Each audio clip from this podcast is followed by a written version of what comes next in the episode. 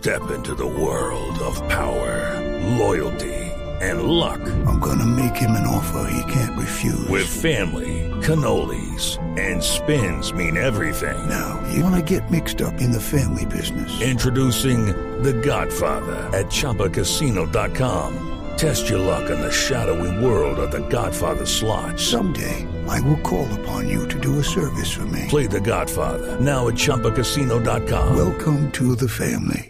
No purchase necessary. VGW Group. Void where prohibited by law. 18 plus. Terms and conditions apply. Bueno, nos siguen contando, nos siguen escribiendo. Por ahora, ahorremos. Eric. Bueno, pero es que, mira, esas son muy buenas ideas porque cada año que viene en Navidad, el fomento de compras y compras es, es, es una, una mm, ola que nos llega, es, es, es esa eh, época en que mm, tenemos que hacer listas, no hemos hecho presupuesto, entonces eh, se nos puede volver un dolor de cabeza.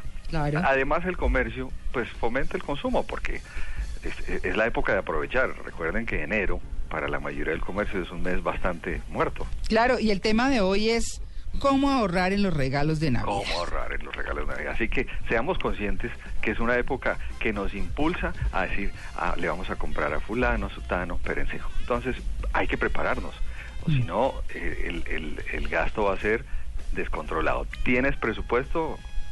No, yo sí.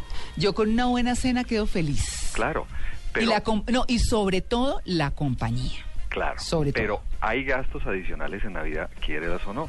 Hay que planificarlos. Bueno, entonces, ¿cómo hacemos. Eric? ¿Por dónde arrancamos? Mm. la lista, toda la lista, es importante toda. No solamente los regalos, sino precisamente esos eventos.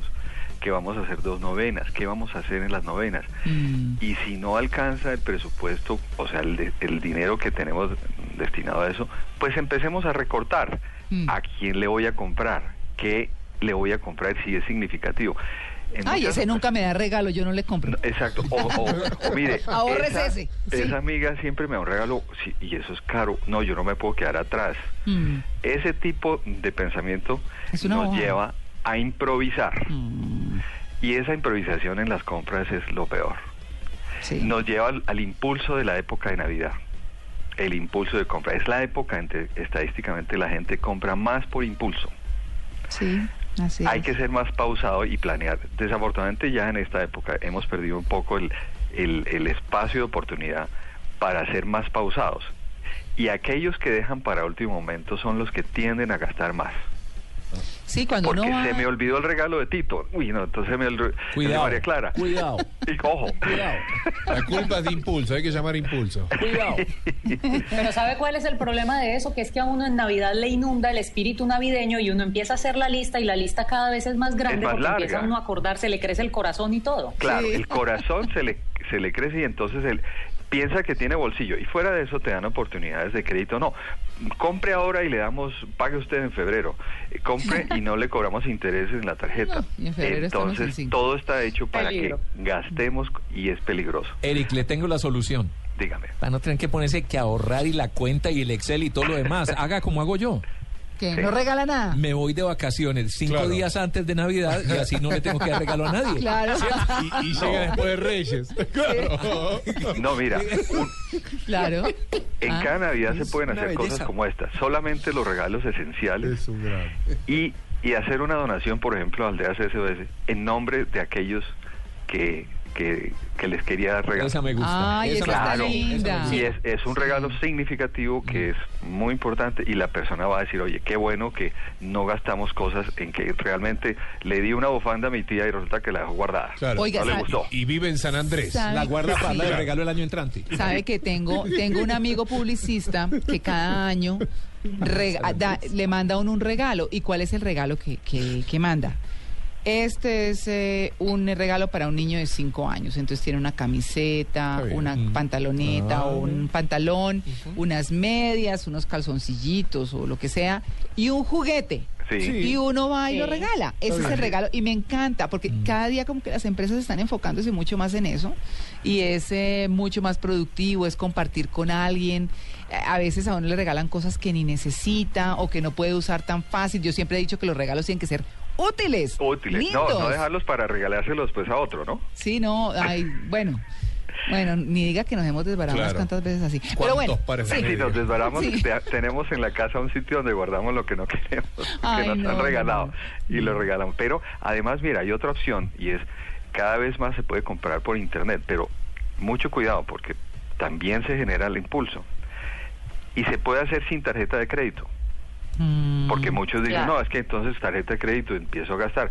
No, hay unas opciones, eh, entidades bancarias que tienen las tarjetas tipo Débito. de recarga, Ah. de recarga que funcionan como una tarjeta de crédito virtual. Ah, sí, Entonces señor. tú haces tu presupuesto, dices, bueno, yo voy a gastarme tanto dinero, recargo la tarjeta con eso Sí. y de ahí no te gastas más. Mm, Y haces las compras por internet. La ventaja adicional de internet es que puedes comparar precios. Cuando estamos en este tropel de compras y, y nos vamos, nos dejamos llevar impulsos, no tenemos tanta oportunidad de comparar precios. Voy a decir una cosa terrible, pero por estos días estaba hablando con varios amigos y decía, Bogotá está, en el caso de Bogotá, tan costoso en todo, Sí. tan costoso, que tengo amigos que tienen un, un, un P.O. Box en, en Miami, por ejemplo, y eh, Un Hacen las compras casillero allá. un virtual. casillero, gracias. Sí, un estaba aquí- casillero. estaba eh, un casillero virtual y resulta que compran por internet la misma ropa que venden aquí, carísima. Ni siquiera el transporte alcanza los precios que les venden aquí mismo, Mm. sino que les mandan, llega, compran por internet y no hay lío. Entonces están ahorrándose un montón de plata 30 dólares, que son ca- 65 mil pesos más o menos de algo que aquí les venden en 120. Claro. Entonces se hacen unas muy buenas compras de marcas que les interesa, si les interesan las marcas, y les va súper bien, súper bien. Ese es el negocio, socio. Sí, Epa. sí. Ese es el negocio. Pero Es- que, eso está dentro del también tema es de bueno porque comparar. así la gente cambia. Claro. Eh, las, las empresas, es decir, las, los- las tiendas se obligan a cambiar su forma de vender. Sí, exactamente, exactamente. Bueno, ¿listo, Eric? Así que, sí, María Clara, mucho cuidado con el presupuesto de Navidad, incluye todo y no te pases de ahí. Y llévalo cuando vayas a hacer compras, porque si lo dejas en casa, se te olvida cuánto ibas a gastar. Gracias, Eric.